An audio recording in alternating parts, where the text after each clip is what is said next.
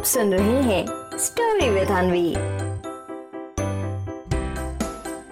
तेनाली रामा की कहानी कुछ नहीं।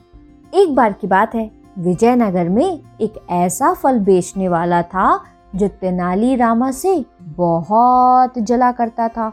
वो बस तेनाली रामा को किसी भी तरह से नीचा दिखाने के बारे में हर समय सोचा करता था।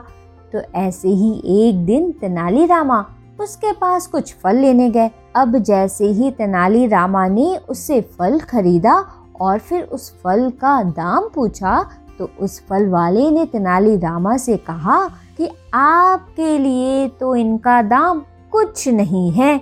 अब ये बात सुनकर तेनालीरामा ने कुछ फल खाए और बाकी फल अपने थैले में भरकर आगे जाने लगे। तभी उस फल वाले ने तेनालीरामा को तुरंत रोका और कहा कि, अरे तेनालीरामा जी, मेरे फल के दाम तो देते जाओ। अब उस फल वाले की ये बात सुनकर तेनालीरामा उसे हैरान होकर देखने लगे और बोले कि, अभी तो तुमने कहा था कि फल के दाम कुछ नहीं है तो अब क्यों अपनी बात से पलट रहे हो? तभी वो फल बेचने वाला फिर से बोलता है कि, मेरे फल मुफ़्त में नहीं है मैंने साफ़ साफ़ बताया था कि मेरे फलों का दाम कुछ नहीं है। अब सीधी तरह से आप मुझे कुछ नहीं दे दो, वरना मैं सीधे राजमहल, राजा कृष्णदेव राय के पास जाऊँगा और उनसे आपकी शिकायत करूँगा। अब फल वाले की ये बात सुनकर तेनालीरामा बहुत सोच में पड़ जाते हैं और फिर सोचते सोचते वो अपने घर पहुँचते हैं। अब घर पहुँचते ही तेनालीरामा के मन में सिर्फ़ और सिर्फ़ एक ही बात चलती है कि फल वाले को आखिर कुछ नहीं, कैसे दिया जाए? और फिर तेनालीरामा इस तरह से पूरी रात सोचते रहते हैं। और इधर अब जैसे ही अगला दिन होता है तो फल बेचने वाला तुरंत राजा कृष्णदेव राय के पास जाता है और उनसे तेनाली रामा की शिकायत करते हुए कहता है कि महाराज, तेनाली रामा ने मुझसे फल खरीदे और महाराज, इन्हें मेरे फलों के दाम कुछ नहीं देना था। लेकिन महाराज ये बिना कुछ दिए वहाँ से चले आए। अब राजा कृष्ण देव राय उस फल वाले की ये बात सुनकर तुरंत तेनालीरामा को बुलाते हैं और उनसे पूछते हैं कि आखिर उन्होंने फल के दाम क्यों नहीं दिए? तभी तेनालीरामा राजा कृष्ण देव राय की बात सुनकर एक बड़ा सा संदूक लेकर आते हैं और उसे फल वाले के सामने रख देते हैं और राजा कृष्ण देव राय से कहते हैं कि नहीं महाराज, मैं तो फल के दाम लाया हूँ।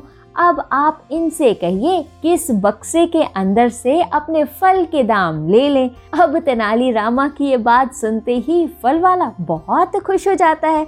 वो सोचता है कि इस बक्से के अंदर तेनाली रामा अब तो खूब सारा सोना और चांदी लेकर आए होंगे और फिर यही सोचते सोचते वो तुरंत उस बक्से को खोलता है। लेकिन फल वाला जैसे ही उस बक्से को खोलता है तो वो हैरान हो जाता है और हैरान होते हुए तेनालीरामा से बोलता है, अरे तेनालीरामा जी, इस बक्से के अंदर तो कुछ नहीं है।